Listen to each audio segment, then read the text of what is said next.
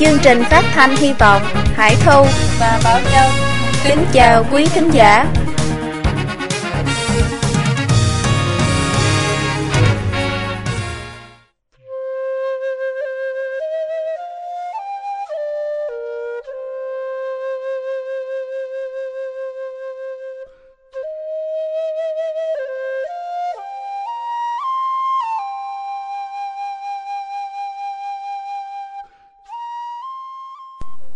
Bài 6 Đảng Cộng sản Trung Quốc phá hoại văn hóa dân tộc.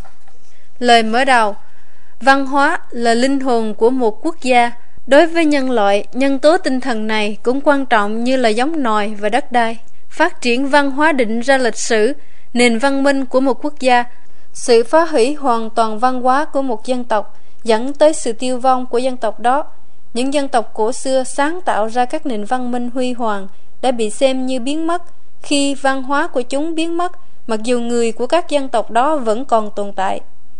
Trung quốc là một quốc gia duy nhất trên thế giới có nền văn minh cổ, đã liên tục trải qua trên 5.000 năm. Sự phá hủy nền văn hóa truyền thống là một tội ác không thể tha thứ. Nền văn hóa trung quốc được tin là do trời truyền xuống, đã bắt đầu từ những thần thoại như sự tạo ra trời và đất của bàn cổ, sự tạo ra con người của nữ hoa sự xác định hàng trăm cây số của thần nông và sự phát minh ra chữ Trung Quốc của Thương Hiệt. Người thuận theo đất, đất thuận theo trời, trời thuận theo đạo và đạo thuận theo tự nhiên. Sự uyên thâm về sự hòa hợp giữa người và trời của đạo gia đã chảy trong huyết mạch của nền văn hóa Trung Quốc. Cái đạo của đại học là ở chỗ Đức Sáng. Khổng tử đã mở một trường để dạy học hơn 2.000 năm về trước và đã truyền bá ra xã hội tư tưởng nho gia bao gồm năm đức hạnh chính là nhân, nghĩa, lễ, trí và tín. Trong thế kỷ đầu tiên, Phật Pháp của Phật giáo đã truyền sang phương Đông tới Trung Quốc với sự nhấn mạnh vào tính thiện và sự cứu độ tất cả các chúng sinh đó là từ bi phổ độ. Nền văn hóa Trung Quốc đã được phong phú thêm, sau đó Nho gia, đạo gia và Phật gia đã trở thành các niềm tin bổ sung cho nhau trong xã hội Trung Quốc đưa triều đại nhà Đường từ năm 618 đến năm 907 sau công nguyên lên đến tột đỉnh của sự huy hoàng và thịnh vượng được biết đến trên khắp thế gian. Mặc dù dân tộc Trung Quốc đã trải qua nhiều lần bị phá hoại và đã kích trong lịch sử, nền văn hóa truyền thống của Trung Quốc đã chứng tỏ là có sức sống, sức chịu đựng và bền bỉ to lớn và tinh túy của nó đã liên tục được truyền xuống sự hòa hợp giữa trời và người thiên nhân hợp nhất đại biểu cho vũ trụ học của tổ tiên chúng ta. Mọi người đều tin rằng ở hiền gặp lành và ác lai ác báo, thiện ác hữu báo. Một đức hạnh cơ bản là đừng làm cho người khác những gì mình không muốn. Trung hiếu tiết nghĩa là chuẩn mực cách làm người trong xã hội và năm đức hạnh chính của nho gia là nhân, nghĩa, lễ, trí và tín đã đặt ra nền tảng đạo đức cho từng cá nhân và toàn xã hội.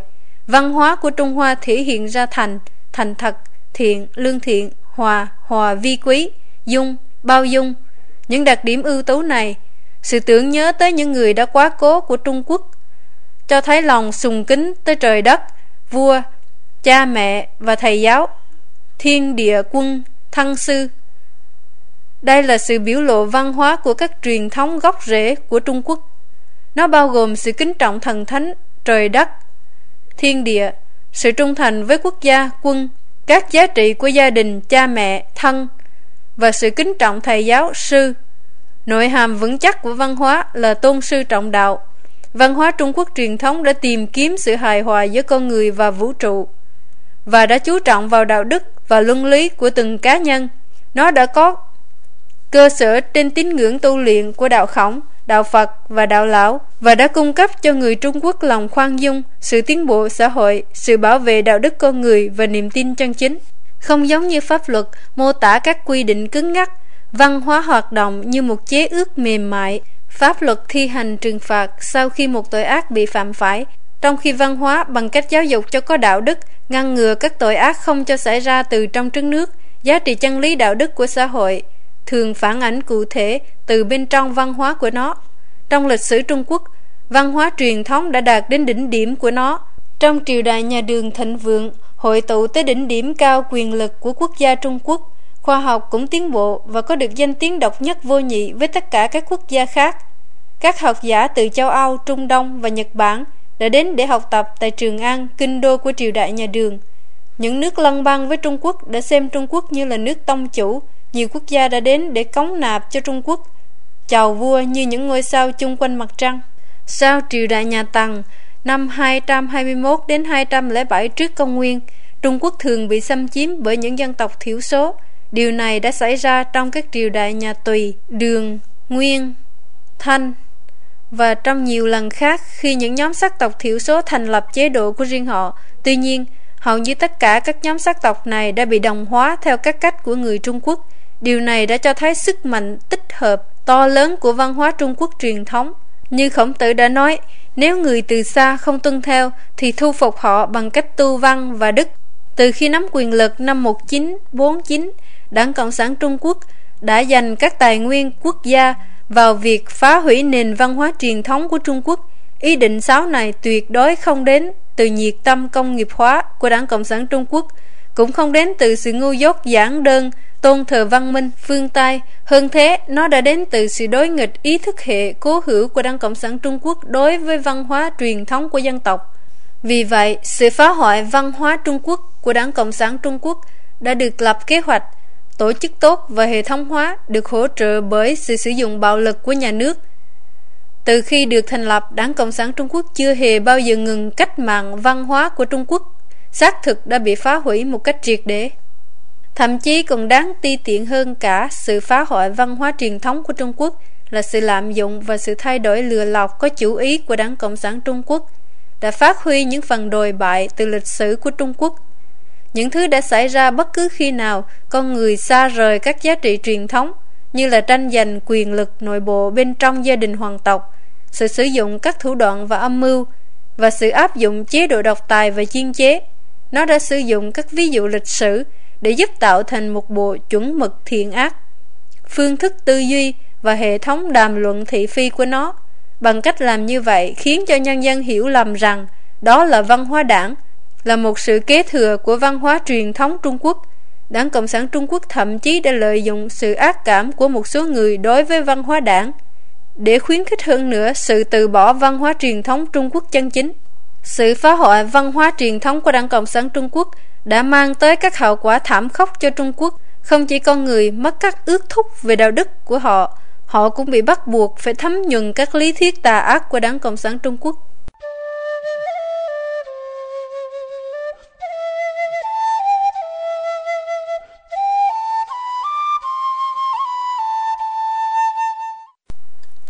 Phần 3. Văn hóa dân tộc là một chướng ngại đối với nền độc tài của Đảng Cộng sản Trung Quốc. Mao Trạch Đông đã từng nói là ông ta không theo đạo cũng không theo trời. Văn hóa Trung Quốc truyền thống không nghi ngờ gì nữa đã là một chướng ngại to lớn nên Đảng Cộng sản Trung Quốc thách thức đạo và chiến đấu với trời. Lòng trung thành trong văn hóa Trung Quốc truyền thống không có nghĩa là sự hết lòng mù quáng. Trong con mắt của mọi người, hoàng đế là con của trời. Có trời ở bên trên ông ta, hoàng đế không thể lúc nào cũng đúng. Do đó có nhu cầu cần những giám quan để chỉ ra những lỗi của hoàng đế vào mọi lúc. Hệ thống biên niên sử của Trung Quốc có những sử gia ghi chép lại mọi lời nói và hành động của hoàng đế. Các viên quan về giáo dục có thể trở thành thầy giáo vì lợi ích của vua và hành vi của hoàng đế được phán quyết bởi các học giả nho gia. Nếu hoàng đế trái đạo đức, không ngộ theo đạo, mọi người có thể vùng lên để lọt đổ ông ta, như là trường hợp khi Thành Thang phạt kiệt hoặc Vũ Trương phạt trụ. Những cuộc vùng lên đó được phán quyết từ văn hóa truyền thống, không được coi là sự vi phạm lòng trung thành hoặc đạo. Thay vào đó, chúng được xem như là thay trời hành đạo. Khi văn thiên tường 1236 đến 1283 sau công nguyên, một tướng lĩnh nổi tiếng thời nhà Tống bị bắt làm tù nhân. Ông ta đã từ chối đầu hàng kẻ xâm lược Mông Cổ, thậm chí cả khi hoàng đế cố gắng thuyết phục ông ta đầu hàng.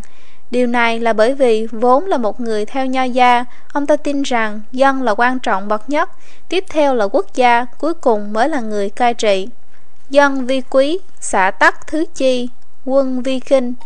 Đảng Cộng sản Trung Quốc độc tài có thể không có cách nào chấp nhận những niềm tin truyền thống như thế.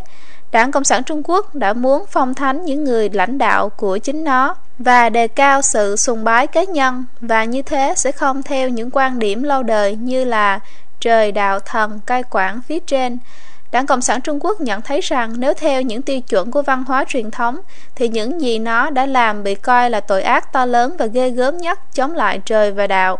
Họ cũng nhận thấy rằng chừng nào văn hóa truyền thống còn tồn tại, nhân dân sẽ không ca ngợi đảng Cộng sản Trung Quốc là đảng ta vĩ đại, quang vinh và đúng đắn.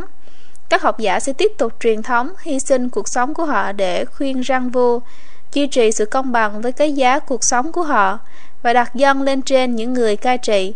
Vì vậy, nhân dân sẽ không trở thành những con rối của đảng Cộng sản Trung Quốc và đảng Cộng sản Trung Quốc sẽ không thể bắt suy nghĩ của dân tuân theo ý mình. Sự phản ánh của văn hóa truyền thống đối với trời, đất và tự nhiên đã trở thành một chướng ngại vật ngăn cản cuộc chiến với thiên nhiên của đảng Cộng sản Trung Quốc trong nỗ lực thay thế trời và đất. Văn hóa truyền thống trân quý sinh mệnh con người dạy rằng bất kỳ tình huống nào liên quan đến sinh mệnh con người phải được xem xét với sự quan tâm lớn nhất. Sự nhận thức như vậy là trở lực đối với tội diệt chủng hàng loạt và cai trị bằng bạo lực của đảng Cộng sản Trung Quốc. Tiêu chuẩn đạo đức cơ bản của văn hóa truyền thống về đạo trời gây trở ngại cho sự lợi dụng các nguyên tắc đạo đức của đảng Cộng sản Trung Quốc. Vì những lý do này, Đảng Cộng sản Trung Quốc đã xem văn hóa truyền thống như một kẻ thù trong nỗ lực duy trì quyền lực của mình. Phần 1. Tại sao Đảng Cộng sản Trung Quốc muốn phá hoại văn hóa dân tộc? Truyền thống lâu dài của văn hóa Trung Quốc dựa trên tín ngưỡng và tôn trọng đạo đức. Văn hóa chân chính của người Trung Quốc đã bắt đầu khoảng 500 năm trước được sáng tạo bởi Hoàng đế, người được cho là ông tổ đầu tiên của nền văn minh Trung Quốc. Trên thực tế, Hoàng đế cũng là người sáng lập nên tư tưởng đạo gia, cũng được gọi là trường phái tư tưởng Hoàng Lão. Nho gia chịu sự ảnh hưởng sâu sắc của đạo gia. Ngài Khổng Tử giảng, lập chí ở đạo, căn cứ ở đức, noi theo ở nhân, học rộng ở luật nghệ. Và nếu một người nghe đạo buổi sáng, người đó có thể chết mà không hối hận vào buổi chiều. Cuốn chu dịch, một ghi chép về trời và đất, âm và dương, các thay đổi của vũ trụ, sự phát triển và suy tàn của xã hội và các luật về cuộc sống con người đã được Nho Gia coi là số một trong số tất cả các tác phẩm kinh điển của Trung Quốc. Sức mạnh tiên tri của cuốn sách đã vượt xa những gì khoa học hiện đại có thể nhận thức. Bên cạnh đạo gia và nho gia, tư tưởng Phật gia, đặc biệt tư tưởng phái thuyền tông, đã có một ảnh hưởng và thay đổi âm thầm lặng lẽ đối với những người trí thức Trung Quốc. Tư tưởng nho gia là phần văn hóa Trung Quốc truyền thống đã đặt trọng tâm vào nhập thế, nó chú trọng vào đạo đức luân lý gia đình, ở đó lòng hiếu thảo đóng một vai trò cực kỳ quan trọng. Dạy rằng tất cả lòng tốt bắt đầu từ lòng hiếu thảo, bách thiện, hiếu vi tiên. Khổng tử đề cao nhân, nghĩa, lễ, trí và tín, nhưng cũng nói chẳng phải lòng hiếu thảo và kính trên nhường dưới là gốc rễ của nhân đức. Luân thường đạo lý dựa trên nền tảng gia đình có thể được mở rộng một cách tự nhiên để hướng dẫn đạo đức xã hội. Lòng hiếu thảo có thể được khuếch trương đến sự trung thành của quần thần đối với vua. Người ta nói rằng hiếm khi một người có lòng hiếu đệ có phạm thượng với bề trên. Để là kính yêu bậc huynh trưởng là mối quan hệ giữa anh và em và có thể được mở rộng hơn nữa nếu sự nghĩa khí và sự công bằng giữa bề bạn. Nho dạy rằng trong gia tộc phải phụ từ tử hiếu, huynh hữu, đệ cung. Một người cha phải từ ái, một người con phải hiếu thảo, anh lớn phải thân thiện và em nhỏ phải cung kính lễ phép. Ở đây, từ tâm của người cha có thể được mở rộng đến sự nhân nghĩa của quân chủ với quần thần. Chừng nào mà các truyền thống trong gia tộc có thể được duy trì, luân lý đạo đức xã hội tất nhiên có thể được giữ gìn. Tu thân, tề gia, trị quốc, bình thiên hạ. Tư tưởng Phật gia và đạo gia là một bộ phận xuất thế trong văn hóa Trung Quốc truyền thống. Sự ảnh hưởng của Phật gia và đạo gia có thể thấy trong tất cả các khía cạnh cuộc sống của dân chúng bình thường. Đông y, khí công, phong thủy và bói toán, những môn này có nguồn gốc liên quan đến tư tưởng của đạo gia rất sâu đậm, cũng như là những khái niệm trong tư tưởng Phật gia về thiên quốc và địa ngục, thiên ác báo ứng, cùng với đạo đức luân thường của tư tưởng nho gia, đã tạo thành hạch tâm của văn hóa Trung Quốc truyền thống. Tín ngưỡng, nho, Phật và đạo đã đem lại cho người Trung Quốc một hệ thống tinh thần đạo đức rất ổn định, không thay đổi chừng nào trời đất còn tồn tại. Thiên bất biến, đạo cũng bất biến. Sự bền vững, hòa bình và hài hòa trong xã hội là dựa vào thế hệ đạo đức mà tồn tại. Đạo đức thuộc về lĩnh vực tinh thần, vì vậy nó thường thuộc về trừu tượng. mà còn về mặt tác dụng chủ yếu của văn hóa chính là sự diễn đạt thông thường nhất là đối với hệ thống đạo đức mà người thông thường có thể hiểu. Hãy lấy bốn tác phẩm kinh điển Trung Quốc, bốn tác phẩm nổi tiếng nhất trong văn hóa Trung Quốc làm ví dụ. Tây Du Ký là một chuyện thần thoại. Hồng lỗ Mộng bắt đầu với hội thoại giữa một hòn đá có linh hồn và mang mang đạo sĩ, diệu diệu chân nhân cùng không không đạo nhân tại đỉnh Vô Kê, núi Đại Hoang, Đoạn này cho con người đầu mối về kịch tính được bộc lộ trong tác phẩm. Thủy Hử mở ra với câu chuyện và làm thế nào Thái Úy Hồng, người nắm binh quyền đã bắt cận giải phóng 108 yêu ma. Truyền thuyết này giải thích nguồn gốc của 108 vị anh hùng Lương Sơn Bạc. Tam Quốc diễn nghĩa bắt đầu với một điềm báo của trời về một thảm họa và kết thúc bằng sự phán xét không thể tránh được của luật trời. Hợp rồi tan, tan lại hợp, đó cũng là lễ nhiệm màu của trời đất vậy. Những câu chuyện nổi tiếng khác như Đông Chu Liệt Quốc và thuyết nhạc toàn truyện. Chuyện đầy đủ về nhạc phi, tất cả đều bắt đầu với những truyền thuyết tương tự. Việc sử dụng thần thoại của những nhà viết tiểu thuyết này không phải là một trùng hợp, mà là sự phản ánh triết lý cơ bản của người trí thức Trung Quốc với tự nhiên và con người. Những tiểu thuyết này có một ảnh hưởng sâu sắc lên tâm trí người Trung Quốc, khi nói về nghĩa, mọi người nghĩ đến Quang Vũ 160 đến 219 sau công nguyên của Tam Quốc diễn nghĩa hơn chỉ là về khái niệm khô cứng của từ ngữ. Nghĩa của ông ta đối với bạn của mình đã vượt lên mây tới trời xanh thế nào. Lòng trung thành không thể lay chuyển của ông ta với bề trên và là anh em kết nghĩa lưu bị đã đem lại cho ông sự kính trọng, thậm chí từ kẻ thù của ông ta thế nào sự dũng cảm của ông ta trong chiến trận đã chiến thắng trong các tình huống thảm khốc nhất. Sự thất bại cuối cùng của ông trong trận chiến tại Mạch Thành và cuối cùng là sự gặp gỡ của ông ta với tư cách là vị thần với con trai của ông thế nào. Khi nói tới chữ Trung, người Trung Quốc tự nhiên nghĩ tới nhạc vũ mục 1103 đến 1141 sau công nguyên. Một vị tướng nhà Tống người đã phục vụ đất nước của mình với tính chính trực và lòng trung thành hoàn toàn và Khổng Minh 181 đến 234 sau công nguyên, thừa tướng của nước Thục trong thời Tam Quốc, người hiến dân cả đời cho đến tận khi trái tim ngừng đập. Sự ca ngợi trung và nghĩa của văn hóa Trung Quốc truyền thống đã được miêu tả đầy đủ trong những câu chuyện đầy màu sắc của tác giả này. Những nguyên tắc tinh thần trừu tượng họ tán thành đã được làm rõ ràng và biểu hiện trong những thành ngữ văn hóa Đạo gia giảng chân, Phật gia giảng thiện và Nho gia giảng trung, thứ, nhân, nghĩa. Mặc dù hình thức của chúng khác nhau, mục đích của chúng là như nhau. Tất cả chúng đều truyền cảm hứng cho con người trở về với thiện. Đây là những khía cạnh giá trị nhất của văn hóa Trung Quốc truyền thống dựa trên niềm tin vào Nho, Phật và Đạo. Văn hóa Trung Quốc truyền thống đầy những khái niệm và nguyên tắc như là thiên, đạo, thần, Phật, mệnh, duyên, nhân, nghĩa, lễ, trí, tín, liêm, sĩ, trung, hiếu, tiết và còn nhiều nữa. Nhiều người Trung Quốc có thể mù chữ nhưng họ vẫn quen với hí kịch truyền thống. Những hình thức văn hóa này đã là những phương cách quan trọng đối với con người để học cách đức hạnh truyền thống. Do đó, sự phá hoại của Đảng Cộng sản Trung Quốc đối với văn hóa Trung Quốc truyền thống là một sự tấn công trực tiếp vào đạo đức của con người Trung Quốc và làm suy yếu nền tảng an định và hài hòa trong xã hội. Mục 2 Tà thuyết Cộng sản đối chọi văn hóa dân tộc Triết học của Đảng Cộng sản hoàn toàn mâu thuẫn với văn hóa Trung Quốc truyền thống đích thực. Văn hóa truyền thống là kính úy thuyên mệnh, như khổng tử đã từng nói, tử sanh hữu mệnh, phú quý tại thiên, cả Phật gia và đạo gia đều là hữu thần, và tin vào sự luân hồi và thuyết nhân quả nghiệp lực về cái thiện và ác. Đảng Cộng sản thì trái lại, không chỉ tin vào thuyết vô thần mà còn vô pháp vô thiên, Nho gia coi trọng gia đình, nhưng bản tuyên ngôn Cộng sản rõ ràng công bố sự thủ tiêu gia đình. Văn hóa Trung Quốc phân biệt người Trung Quốc với người nước ngoài, nhưng bản tuyên ngôn Cộng sản chủ trương không có quốc gia. Văn hóa Nho gia đề cao lòng tốt với người khác, nhưng đảng Cộng sản cổ vũ đấu tranh giai cấp. Nho gia khuyến khích lòng trung thành với bề trên và tình yêu đất nước. Bản tuyên ngôn Cộng sản đề xướng sự loại bỏ các quốc gia. Để đạt được và duy trì quyền lực ở Trung Quốc, Đảng Cộng sản đầu tiên đã gieo trồng những tư tưởng trái đạo đức trên mảnh đất Trung Quốc.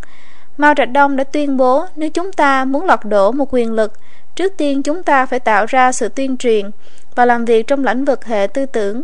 Đảng Cộng sản Trung Quốc đã nhận ra rằng lý thuyết Cộng sản bạo lực cái được tồn tại với vũ trang bị tư tưởng châu Âu từ chối và không thể đứng vững trước lịch sử văn hóa 5.000 năm sâu sắc của Trung Quốc. Đã chót thì phải chết, vì vậy Đảng Cộng sản Trung Quốc đã hoàn toàn hủy hoại văn hóa Trung Quốc và chỉ vì vậy chủ nghĩa Mác Lê có thể chiếm lấy chính trường Trung Quốc.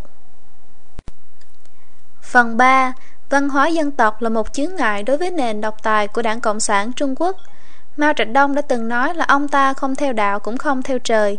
Văn hóa Trung Quốc truyền thống không nghi ngờ gì nữa, đã là một chướng ngại to lớn nên Đảng Cộng sản Trung Quốc thách thức đạo và chiến đấu với trời. Lòng trung thành trong văn hóa Trung Quốc truyền thống không có nghĩa là sự hết lòng mù quáng. Trong con mắt của mọi người, hoàng đế là con của trời. Có trời ở bên trên ông ta, hoàng đế không thể lúc nào cũng đúng. Do đó có nhu cầu cần những giám quan để chỉ ra những lỗi của hoàng đế vào mọi lúc. Hệ thống biên niên sử của Trung Quốc có những sử gia ghi chép lại mọi lời nói và hành động của hoàng đế. Các viên quan về giáo dục có thể trở thành thầy giáo vì lợi ích của vua và hành vi của hoàng đế được phán quyết bởi các học giả nho gia. Nếu hoàng đế trái đạo đức, không ngộ theo đạo, mọi người có thể vùng lên để lọt đổ ông ta, như là trường hợp khi thành thang phạt kiệt hoặc vũ trương phạt trụ. Những cuộc vùng lên đó được phán quyết từ văn hóa truyền thống, không được coi là sự vi phạm lòng trung thành hoặc đạo. Thay vào đó, chúng được xem như là thay trời hành đạo. Khi văn thiên tường 1236 đến 1283 sau công nguyên, một tướng lĩnh nổi tiếng thời nhà Tống bị bắt làm tù nhân. Ông ta đã từ chối đầu hàng kẻ xâm lược Mông Cổ, thậm chí cả khi hoàng đế cố gắng thuyết phục ông ta đầu hàng. Điều này là bởi vì vốn là một người theo nho gia, ông ta tin rằng dân là quan trọng bậc nhất, tiếp theo là quốc gia, cuối cùng mới là người cai trị. Dân vi quý, xã tắc thứ chi, quân vi khinh. Đảng Cộng sản Trung Quốc độc tài có thể không có cách nào chấp nhận những niềm tin truyền thống như thế. Đảng Cộng sản Trung Quốc đã muốn phong thánh những người lãnh đạo của chính nó và đề cao sự sùng bái cá nhân, và như thế sẽ không theo những quan điểm lâu đời như là trời đạo thần cai quản phía trên. Đảng Cộng sản Trung Quốc nhận thấy rằng nếu theo những tiêu chuẩn của văn hóa truyền thống, thì những gì nó đã làm bị coi là tội ác to lớn và ghê gớm nhất chống lại trời và đạo. Họ cũng nhận thấy rằng chừng nào văn hóa truyền thống còn tồn tại, nhân dân sẽ không ca ngợi đảng Cộng sản Trung Quốc là đảng ta vĩ đại, quang vinh và đúng đắn. Các học giả sẽ tiếp tục truyền thống, hy sinh cuộc sống của họ để khuyên răng vua, duy trì sự công bằng với cái giá cuộc sống của họ và đặt dân lên trên những người cai trị. Vì vậy, nhân dân sẽ không trở thành những con rối của đảng Cộng sản Trung Quốc và đảng Cộng sản Trung Quốc sẽ không thể bắt suy nghĩ của dân tuân theo ý mình. Sự phản ánh của văn hóa truyền thống đối với trời, đất và tự nhiên đã trở thành một chướng ngại vật ngăn cản cuộc chiến với thiên nhiên của Đảng Cộng sản Trung Quốc trong nỗ lực thay thế trời và đất. Văn hóa truyền thống trân quý sinh mệnh con người dạy rằng bất kỳ tình huống nào liên quan đến sinh mệnh con người phải được xem xét với sự quan tâm lớn nhất. Sự nhận thức như vậy là trở lực đối với tội diệt chủng hàng loạt và cai trị bằng bạo lực của Đảng Cộng sản Trung Quốc – tiêu chuẩn đạo đức cơ bản của văn hóa truyền thống về đạo trời gây trở ngại cho sự lợi dụng các nguyên tắc đạo đức của đảng Cộng sản Trung Quốc. Vì những lý do này, đảng Cộng sản Trung Quốc đã xem văn hóa truyền thống như một kẻ thù trong nỗ lực duy trì quyền lực của mình. Mục 4. Văn hóa dân tộc thách thức tính hợp pháp của sự cầm quyền của đảng Cộng sản Trung Quốc Văn hóa Trung Quốc truyền thống tin vào thần, và luật trời, chấp nhận luật trời có nghĩa là những nhà cai trị phải thông thái, tuân theo đạo và phải hòa hợp với vận mệnh. Việc chấp nhận niềm tin vào thần nghĩa là chấp nhận rằng quyền lực đối với dân tùy thuộc vào trời. Nguyên tắc cai trị của Đảng Cộng sản Trung Quốc được tóm tắt lại. Dây xích truyền thống sẽ không bao giờ trói buộc chúng ta nữa. Sinh ra các bạn, những người lao động còn cù không bao giờ là nô lệ nữa. Trái đất sẽ phát triển lên trên các nền tảng mới. Chúng ta không phải là không, chúng ta sẽ là tất cả. Đảng Cộng sản Trung Quốc tuyên truyền chủ nghĩa duy vật lịch sử, tuyên bố rằng chủ nghĩa cộng sản là một thiên đường trên trái đất, con đường tới đó được lãnh đạo bởi những người vô sản tuyên phong, hoặc là đảng Cộng sản, niềm tin vào thần do đó đã trực tiếp thách thức tính hợp pháp của sự cầm quyền của đảng Cộng sản Trung Quốc.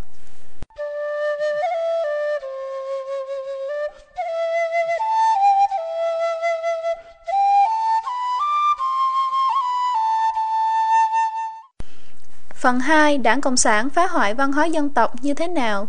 Mọi việc Đảng Cộng sản Trung Quốc làm phục vụ một mục đích chính trị để nắm bắt, duy trì và củng cố sự chuyên chế của nó. Đảng Cộng sản Trung Quốc thay thế tính người bằng tính đảng, tà ma của nó và thay thế văn hóa truyền thống Trung Quốc bằng văn hóa đảng của nó là giả, ác, đấu, lừa dối, độc ác và bạo lực. Sự phá hoại và thay thế này bao gồm các di tích văn hóa, di tích lịch sử và các cuốn sách cổ. Chúng là hữu hình và những thứ vô hình như là quan điểm truyền thống về đạo đức, cuộc sống và thế giới. Tất cả các khía cạnh đời sống nhân dân đều dính líu tới, bao gồm các hành động, suy nghĩ và lối sống của dân.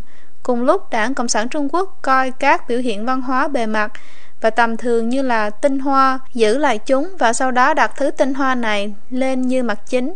Đảng giữ vẻ bề ngoài của truyền thống trong khi thay thế truyền thống thực bằng văn hóa đảng khi nó lừa dối dân và xã hội quốc tế đằng sau bề ngoài kế thừa và phát triển văn hóa truyền thống Trung Quốc. Cùng một lúc tiêu diệt cả ba tôn giáo, do thực tế là văn hóa truyền thống có gốc rễ dựa vào tư tưởng nho, Phật và đạo.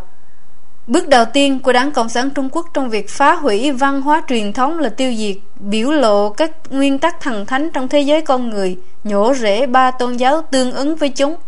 Tất cả ba tôn giáo chính Nho, Đạo và Phật đã đụng độ sự phá hủy trong các khoảng thời gian lịch sử khác nhau. Lấy Đạo Phật làm ví dụ, nó đã chịu bốn lần đại nạn chính trong lịch sử, lịch sử gọi là Tam Vũ Nhất Tông, diệt Phật bởi bốn vị hoàng đế Trung Quốc, hoàng đế Thái Vũ của triều đại Bắc Ngụy và hoàng đế Vũ Tông của triều đại Đường. Cả hai đều đã cố gắng làm tiêu tan đạo Phật để thay bằng đạo giáo. Hoàng đế Vũ của triều đại Bắc Chu đã cố gắng làm tiêu tan đạo Phật và đạo giáo để sùng kính đạo Nho. Hoàng đế Chu Thế Tông của triều đại Hậu Chu đã cố gắng làm tiêu tan đạo Phật, chỉ sử dụng các tượng Phật để đúc tiền và đã không đụng chạm đến đạo Lão và đạo Khổng. Đảng Cộng sản Trung Quốc là triều đại duy nhất tiêu diệt cả ba tôn giáo cùng một lúc. Ngay sau khi Đảng Cộng sản Trung Quốc thành lập chính phủ, nó đã bắt đầu phá hủy các đền chùa, đốt kinh thư và bắt các tu sĩ và ni cô Phật giáo phải hoàn tục. Nó cũng không mềm hơn chút nào trong việc phá hủy các địa điểm của tôn giáo khác. Đến thập niên 60 của thế kỷ 20, hầu như không còn bất kỳ địa điểm tôn giáo nào còn lại ở Trung Quốc. Cuộc đại cách mạng văn hóa đã mang đến những tai ương văn hóa và tôn giáo thậm chí lớn hơn trong chiến dịch gọi là phá tứ cựu. Nghĩa là phá bỏ quan niệm cũ, văn hóa cũ, phong tục cũ và thói quen cũ. Ví dụ, Ngôi chùa Phật giáo đầu tiên ở Trung Quốc là chùa Bạch Mã, được xây dựng trong triều đại nhà Đông Hán, ngoại thành Lạc Dương, tỉnh Hồ Nam. Nó có vinh dự là kết nôi của Phật giáo Trung Quốc và nhà của người sáng lập. Trong phá tứ cựu, đền Bạch Mã tất nhiên không thể thoát khỏi cướp phá. Có một đội sản xuất chùa Bạch Mã gần ngôi chùa.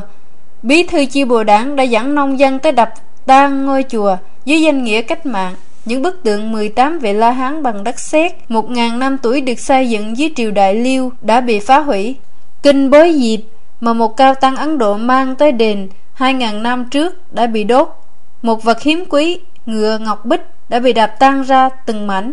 Nhiều năm sau đó, vua Campuchia Norodom Sihanouk Lưu Vong đã có một yêu cầu đặc biệt muốn bày tỏ lòng kính trọng với chùa Bạch Mã, chùa Ân Lai, thủ tướng Trung Quốc lúc bấy giờ, đã vội vã ra lệnh chuyển tới Lạc Dương kinh văn bối diệp đang được lưu trữ trong hoàng thành ở Bắc Kinh, và các bức tượng 18 vị La Hán được làm từ triều nhà Thanh, từ chùa Bích Văn ở vườn Hương Sơn ngoại ô Bắc Kinh. Với sự thay thế giả này, một khó khăn ngoại giao đã được giải quyết. Cuộc cách mạng văn hóa bắt đầu vào tháng 5 năm 1966 nó thực sự là cách mạng văn hóa. Văn hóa Trung Quốc theo chiều hướng phá hủy. Bắt đầu từ tháng 8 năm 1966, ngọn lửa điên cuồng của phá tứ cựu đã cháy lên toàn bộ vùng đất Trung Quốc, bị xem như là những đồ của chế độ phong kiến. Chủ nghĩa tư bản, chủ nghĩa xét lại, các đền chùa Phật giáo, đạo giáo, các bức tượng Phật, danh thắng cổ tích, bức thư pháp, hội họa và các tác phẩm mỹ thuật cổ đã trở thành những cái đích chính để phá hủy của Hồng quân. Lấy các tượng Phật làm ví dụ, có một ngàn tượng Phật được chạm khắc ngọc lưu ly trên đỉnh núi Vạn Thọ trong cung điện mùa hè ở Bắc Kinh. Sau phá tứ cựu, tất cả chúng đã bị phá hủy, không còn tượng nào còn nguyên ngũ quan nữa. Thủ đô của đất nước là như thế, và cũng như vậy trên toàn bộ vùng còn lại của đất nước, thậm chí cả những địa hạt ở xa cũng không thoát. Có ngôi chùa Thiên Thai tại huyện Đại, tỉnh Sơn Tây, nó được xây dựng trong thời Thái Duyên của triều đại Bắc Ngụy 1.600 năm trước và có những bức tượng và bích họa rất trân quý mặc dù nó nằm ở một sườn đồi khá xa dân cư quận hạt. Những người dân tham gia vào phá tứ cựu cũng không ngại gian nan hiểm trở đến quét sạch các bức tượng và bích họa ở đó. Chùa lạng thiên nơi mà lão tử đã giảng bài và để lại các tác phẩm nổi tiếng đạo đức kinh 2.500 năm trước nằm ở huyện Chu Chí, tỉnh Thiểm Tây. Xung quanh nơi mà lão tử giảng bài, trong vòng bán kính 10 dặm, có hơn 50 di tích lịch sử, bao gồm chùa Tông Thánh Cung, mà Hoàng đế Đường Cao Tổ Lý Uyên đã xây dựng để bày tỏ lòng kính trọng lão tử 1.300 năm trước. Bây giờ chùa Lạng Thiên và các di tích lịch sử khác đã bị phá hủy và tất cả các đạo sĩ, đạo lão đã bị bắt phải rời đi. Theo tiêu chuẩn của các đạo sĩ, một khi một người trở thành đạo sĩ, anh ta không bao giờ cạo rau hay cắt tóc. Tuy nhiên, bây giờ các đạo sĩ bị bắt phải cắt tóc, bỏ áo choàng và trở thành xã viên của công xã nhân dân. Một số trong họ đã lấy con gái của các nông dân địa phương và trở thành con rể. Tại các thánh địa của đạo lão trong núi Lao Sơn, tỉnh Sơn Đông, Thái Bình Cung, Thượng Thanh Cung, Hạ Thanh Cung, Đấu Mổ Cung, qua Nghiêm Am, Ngưng Chân Quan, Quan Đế Miếu, Tượng Thánh, Bình Cúng Tế, Cuộn Kinh, Di vật văn hóa và miếu bia tất cả đều bị đập tan và đốt.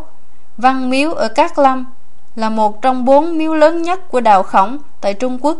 Trong phá tứ cựu, nó đã bị phá hủy cực kỳ nặng nề. Một cách phá hủy tôn giáo đặc biệt, Lenin đã từng nói cách dễ nhất để chiếm một pháo đài là từ bên trong, là một nhóm con cháu của học thuyết Mark Lenin. Đảng Cộng sản Trung Quốc hiểu điều này là một cách tự nhiên và ngấm ngầm. Trong Đại Thừa Niết Bàn Kinh, Phật Thích Ca Mâu Ni đã tiên đoán rằng sau khi Ngài nhập Niết Bàn, ma quỷ sẽ chuyển sinh làm hòa thượng, ni cô và nam nữ cư sĩ, phá hoại làm loạn Phật Pháp. Tất nhiên, chúng ta không thể xác nhận Phật Thích Ca Mâu Ni ngụ ý đến những gì một cách chính xác. Tuy nhiên, sự phá hoại đạo Phật của Đảng Cộng sản Trung Quốc thực sự đã bắt đầu bằng một cách thành lập một mặt trận thống nhất với một số tín đồ đạo Phật.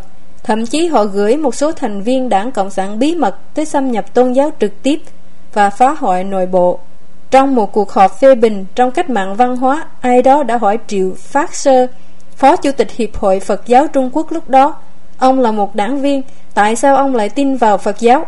Phật Thích Ca Mâu Ni đạt ngộ trọn vẹn và cao nhất qua giới định huệ. Vì thế, trước khi Ngài nhập Niết Bàn, Ngài đã hướng dẫn đồ đệ của Ngài gìn giữ và duy trì cấm giới, chứ để giảm bớt hay vi phạm. Ngài cũng đã cảnh báo những người vi phạm giáo huấn bị trời, rồng, ma và quỷ, thần ghê tởm. Tiếng sáo của họ sẽ lan xa và rộng, khi cuộc sống của họ kết thúc, họ sẽ phải chịu đau khổ trong địa ngục để trả nghiệp và gặp phải sự phán quyết cuối cùng không lay chuyển được. Sau đó họ sẽ xuất hiện. Họ sẽ tiếp tục chịu đau khổ bằng cách mang thân của ma đói và động vật. Họ sẽ chịu đau khổ trong luân hồi như thế vô tận mà không có sự giải thoát. Các thầy tu Phật giáo chính trị vĩnh những cái tay điếc trước những lời cảnh báo của Phật. Năm 1952, Đảng Cộng sản Trung Quốc gửi đại diện tới tham dự lễ ra mắt Hội Phật giáo Trung Quốc Tại buổi lễ này, nhiều tín đồ đạo Phật trong hội đề nghị bãi bỏ những giới luật của Phật. Họ tuyên bố rằng những nguyên tắc này đã làm cho nhiều nam nữ thanh niên chết. Một số người thậm chí lại còn ủng hộ rằng con người nên tự do tin vào bất kỳ tôn giáo nào. Nên cũng có tự do cho các thầy tu và nữ tu sĩ lập gia đình, uống rượu, ăn thịt. Không ai nên can nhiễu vào những việc này. Vào lúc đó, sư phụ Hư Vân có mặt tại buổi lễ và đã thấy rằng Phật giáo đang đối mặt với nguy hiểm bị biến mất ở Trung Quốc. Ông ta đã bước ra chống đối lại những đề xuất này và kêu gọi giữ gìn những giáo huấn và hình thức của Đạo Phật. Sư phụ Hư Vân sau đó đã bị vu khống và bị gián nhãn là phản cách mạng. Ông bị giam giữ trong phòng trụ trì và đã từ chối thức ăn và nước uống. Thậm chí ông không được ra khỏi phòng để sử dụng nhà vệ sinh. Ông cũng bị ra lệnh phải trao vàng bạc và súng ngắn của ông khi Hư Văn trả lời rằng ông không có gì, ông đã bị đánh quá trầm trọng đến mức sọ của ông bị rạn và chảy máu và xương sườn của ông bị gãy. Hư Văn lúc đó đã 112 tuổi, quân cảnh đã đẩy ông từ trên giường xuống đất. Khi họ quay trở lại ngày hôm sau và thấy rằng Hư Văn vẫn sống, họ lại đánh ông tàn nhẫn một lần nữa. Hội Phật giáo Trung Quốc được thành lập năm 1952 và Hội Đạo sĩ Trung Quốc được thành lập năm 1957. Cả hai đều rõ ràng công bố trong bản tuyên bố thành lập của mình rằng họ sẽ dưới sự lãnh đạo của chính phủ nhân dân. Trong thực tế, họ dưới sự lãnh đạo của Đảng Cộng sản Trung Quốc vô thần. Cả hai hội đều cho thấy rằng họ sẽ chủ động tham gia vào các hoạt động xây dựng và sản xuất và thực thi các chính sách của chính phủ. Họ đã bị chuyển hóa thành các tổ chức thế tục hoàn toàn. Tuy vậy, những tín đồ đạo Phật và đạo lão, những người mà đã dành hết cho và tuân theo các giáo huấn đã bị dán nhãn là phản cách mạng hoặc là thành viên của những môn phái mê tín và những xã hội bí mật dưới khẩu hiệu cách mạng, làm trong sạch các tín đồ đạo Phật và đạo lão, họ đã bị bỏ tù, bắt phải cải tạo lao động, hoặc thậm chí bị xử tử. Thậm chí những tôn giáo truyền bá từ phương Tây như là cơ đốc giáo và thiên chúa giáo cũng không được tha. Dựa trên thống kê được đưa ra trong cuốn sách Đảng Cộng sản Trung Quốc đã khủng bố các tín đồ thiên chúa giáo như thế nào, được xuất bản năm 1958 thậm chí chỉ trong con số giới hạn, các tài liệu đã được xuất bản, đã vạch ra cho thấy rằng trong số những mục sư những người bị giáng là địa chủ hoặc ác bá một con số gây sửng sốt 8.840 người bị giết và 39.200 người bị bắt vào các trại lao động. Trong số những mục sư bị giáng là phản cách mạng, 2.450 người bị giết và 24.800 người bị bắt vào những trại lao động. Các tôn giáo là một cách cho con người tự rời khỏi thế giới trần tục và tự tu luyện. Họ nhấn mạnh vào bờ bên kia, bờ của giác ngộ hoàn toàn là thiên đường. Đức Phật Thích Ca Mâu Ni đã từng là một vị hoàng tử Ấn Độ. Để tìm kiếm giải thoát, một trạng thái ở đó một người có thể nhận được yên bình trong tâm trí, trí huệ cao hơn, giác ngộ hoàn toàn và niết bàn. Ngài đã từ bỏ ngai vàng và đi vào một ngọn núi có nhiều cây để tu luyện bằng cách trải nghiệm những gian khổ và cực nhọc. Trước khi Đức Chúa Giêsu giác ngộ, ma quỷ mang Ngài tới đỉnh của một ngọn núi, cho Ngài thấy tất cả các vương quốc trên thế giới với tất cả sự tráng lệ của nó. Ma quỷ nói, nếu Ngài quỳ xuống và tôn thờ tôi, tôi sẽ cho Ngài tất cả những thứ này. Nhưng Đức Giêsu đã không bị dụ dỗ. Tuy vậy, những thầy tu và mục sư chính trị, những người đã thành lập mặt trận thống nhất với Đảng Cộng sản Trung Quốc, đã tạo ra hàng loạt những lừa đảo và dối trá như là nhân gian Phật giáo và tôn giáo là chân thật, và chủ nghĩa xã hội cũng như vậy. Họ tuyên bố rằng không có sự mâu thuẫn giữa bờ bên này và bờ bên kia. Họ khuyến khích các tín đồ đạo Phật và đạo lão theo đuổi hạnh phúc, danh tiếng, sự lộng lãi, sự giàu có về địa vị trong cuộc đời này và đã thay đổi các học thuyết tôn giáo về ý nghĩa của chúng. Đạo Phật nghiêm cấm sát sinh, Đảng Cộng sản Trung Quốc giết người như ruồi trong ngăn chặn phản cách mạng. Các thầy tu chính trị ngay sau đó đã mạo phán quyết rằng giết những kẻ phản cách mạng là một việc thiện. Thậm chí còn lớn hơn nữa, trong cuộc chiến chống lại sự xâm lược của Mỹ và giúp đỡ Triều Tiên năm 1950-1953, thậm chí các thầy tu còn bị gửi trực tiếp tới chiến tuyến để chém giết. Lấy cơ đốc giáo làm một ví dụ khác, năm 1950, Ngô Diệu Tông thành lập một giáo hội tam tự. Nó theo nguyên tắc tự trì, tự dưỡng và tự truyền. Ông ta tuyên bố rằng họ sẽ đập tan chủ nghĩa đế quốc và chủ động tham gia cuộc chiến chống lại sự xâm lược của Mỹ và giúp đỡ Triều Tiên. Một người bạn tốt của ông ta đã bị tù hơn 20 năm vì từ chối tham gia tam tự và đã chịu đựng đủ loại tấn công và làm nhục. Khi anh ta hỏi Ngô Diệu Tông, anh đánh giá thế nào về những phép màu Đức Giêsu thực hiện? Ngô đã trả lời, tôi vứt bỏ tất cả chúng. Không công nhận các phép màu của Đức Giêsu đồng nghĩa với không công nhận thiên đường của Đức Giêsu. Làm thế nào mà một người có thể được coi là một tín đồ cơ đốc giáo khi người đó thậm chí không công nhận thiên đường mà Đức Giêsu hướng đạo mọi người tới? Tuy nhiên, là người sáng lập của giáo hội Tam Tự, Ngô Diệu Tông đã trở thành một thành viên của ban cố vấn chính trị danh tiếng khi ông ta đứng trước đại hội trường nhân dân.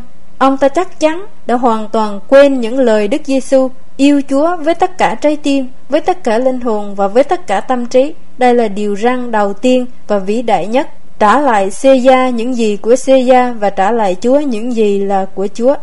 Đảng Cộng sản Trung Quốc đã xung công các tài sản của chùa, bắt các thầy tu và nữ tu nghiên cứu chủ nghĩa Marxist-Leninist để tải não họ và thậm chí bắt họ phải lao động. Ví dụ, có một công trường Phật giáo ở thành phố Ninh Ba, tỉnh Triết Giang. Hơn 25.000 thầy tu và nữ tu đã từng bị bắt và phải làm việc ở đó. Những gì còn lố bịch hơn là Đảng Cộng sản Trung Quốc khuyến khích các thầy tu và nữ tu lập gia đình để mà hủy diệt Phật giáo. Ví dụ, ngay trước Ngày Phụ nữ ngày 8 tháng 3 năm 1951, Hội Phụ nữ ở thành phố Trà Sơn, tỉnh Hồ Nam đã ra lệnh cho tất cả các nữ tu trong tỉnh phải quyết định lập gia đình trong một vài ngày. Thêm vào đó, các thầy tu trẻ và khỏe bị bắt tham gia quân ngũ và bị gửi tới chiến trường để phục vụ như là bia đỡ đạn. Nhiều nhóm tôn giáo ở Trung Quốc đã bị tan rã dưới sự đàn áp bạo lực của Đảng Cộng sản Trung Quốc. Những người ưu tú chân chính trong đạo Phật và đạo giáo cũng bị đàn áp. Trong số những người còn lại, nhiều người đã trở lại cuộc sống thế tục và nhiều người khác đã là những đảng viên bí mật chuyên mặc áo cà sa, áo thụng của các đạo sĩ hoặc áo dài của các linh mục để bóp méo các kinh Phật, tiêu chuẩn đạo giáo và kinh thánh và để tìm kiếm lý lẽ biện minh cho hành động của Đảng Cộng sản Trung Quốc trong những học thuyết này.